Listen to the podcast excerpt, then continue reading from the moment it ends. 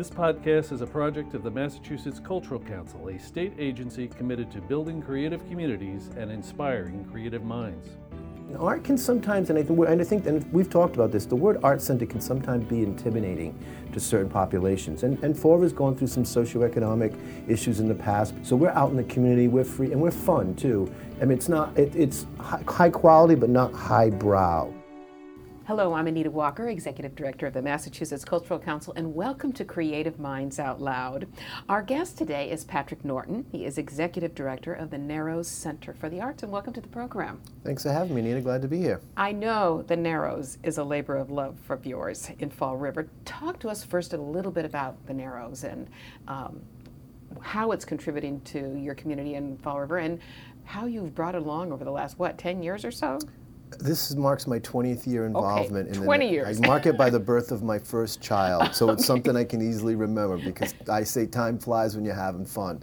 And I've been having fun for the last 20 years. So it's been a slow build. We've developed it. We've had two spaces, five years in one space, and then the last 15 years we've been in our bigger space on Anawan Street. And I think, I really think the Narrows Center for the Arts has put forward on the map as kind of a cultural destination um, because we mix both performing arts, visual arts, and we have educational classes as well. So we do a lot of different things, and we probably have 200 plus events a year. So we're busy. And it's a huge contributor to Fall River. I mean, it's really almost a community center. It is, and it's an economic driver because for our concert, 80% of the people come to our concerts, and we had almost 30,000 people come from outside of a 15 mile radius. So we're a real draw for restaurants, hotels, and because the music business draws people from all over. If you if there's an artist that you want to see in a cool venue, people will drive or fly a long way to go to see it. So just rattle off a few that you've had in the last year. Oh, Richard Thompson, Los Lobos, um, Richard Shindell. We mix a lot of from uh, uh, the guys from the Allman Brothers, everything from classic rock to jazz. So we're all over the place. We do about 140 music shows a year and about uh, eight to 10 different visual art shows. That's fantastic. So, one of the things we were really interested in talking to you a little bit more about is the partnership that you have developed to serve developmentally delayed adults with art and music as an art and music therapy program. Talk about that, and also there's employment involved. Yes, I have. I've had the privilege. We work with an organization called People Incorporated, and for 10 years I was on the board of directors there, so I have an intimate knowledge of what they do. And they're an amazing organization that help people with developmental disabilities from birth all the way till all, throughout their life. It's a, all encompassing. They do residential, they do uh, re- rehab, uh, they do vocational, and they have a whole work program too, putting people to work, and it's a fabulous program. So uh, I would say about 10 years ago, we needed someone to clean our space, and we needed flexibility, and they provide flexibility. They'll come you don't you don't have to schedule them on a day by day on a week to week basis because we're always changing. You call them and they'll come the next day. So it's a great service. So we started with that. And over the last three and a half four years they came to me and they wanted to do something with art and music because they knew that we could we, we could pull that together. And we and they wanted to do it at our facility which I think really makes a big difference. So the consumers of People Incorporated come to our facilities four days a week. We have two art classes and two music classes. We service about I don't know 20 to 25 consumers weekly. And what age group is this? All ages? Um, it, it's adult. It's adult. I would say it's 18 to 65 maybe. Mm-hmm. it's a pretty big group and the, and the music groups are smaller than the uh, art groups. And I think the, the key to the successful is the teachers that we've employed for the, for the, for the developmental dis- disabled groups because we have the music artists that we've had, that we've hired, who play at our concerts are now the teachers at, at, at, at, our music classes. And then we use our visual artists who are in-house, because we have art studios as well. They are the teachers. So they're getting high-end... Professionals. Professionals who, and, and I got to tell you, all four of the teachers, it's the best two hours of the week, they tell me all the time. And it's really something I'm very, very proud of what we do. So the, um, the adults who are in the program, do they come to you with previous musical experience? Do they have skills already or they just are interested in music? They're just interested in music. We've had um, numerous clients who came in nonverbal that by the end of a, by the end of a six-month program were stomping their feet, clapping their hands, and participating. So our teachers are very good at finding what skills that they what skills they can contribute and drawing that out and it, the self-confidence because we don't just do the classes we do four concerts a year where we have each group comes up and does three or four songs, and they invite their parents or people in the community come, and it's on our stage with the lights, so it's kind of sexy. And we do the same thing with the visual arts. We have two art shows a year with the consumers, so they, so it's part of it. It's what we do. You know, it's um, you know, it's it's really um, inspiring. Do you provide any additional uh, resources or training for the musicians or the artists um, in working with these populations? I worked with the artists early on because I had a connection with People Incorporated mm-hmm. and kind of gave them the lay of the land and, and what the and what the parameters would be would begin to be. But they've really taken that and run with it. The the music classes, the two music classes are completely different. One of the music classes they work on songwriting. Mark Cutler, who teaches the classes, he's in the Rhode Island rock and roll fame. He's played in bands all over the United States. He teaches songwriting two hours, two different classes, two hours each, and they work on songs. Now, just pause on that a minute. So here's a guy, a great musician, whose career has really been about concertizing and composing and so forth. I'm trying to be a fly in the wall the day you said, I want you to come and teach a class of developmentally disabled adults. How did that conversation go? Well, I've known Mark for a long time, and I knew he. I just kind of thought, and he was kind of transitioning with jobs. He was doing some different things, and he had, he had done a lot of teaching. I knew he'd done, and I know friends who had taken guitar lessons with him, and I knew he'd, he'd had a super soft touch. And it requires a soft touch and patience. It's a lot of work, but he loves it. But he didn't say, I don't know how to do that. I don't think I know how to do that. He didn't say that?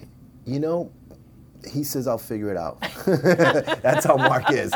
You know, musicians and artists are pretty resourceful yeah, people. True. I found that out a long time ago.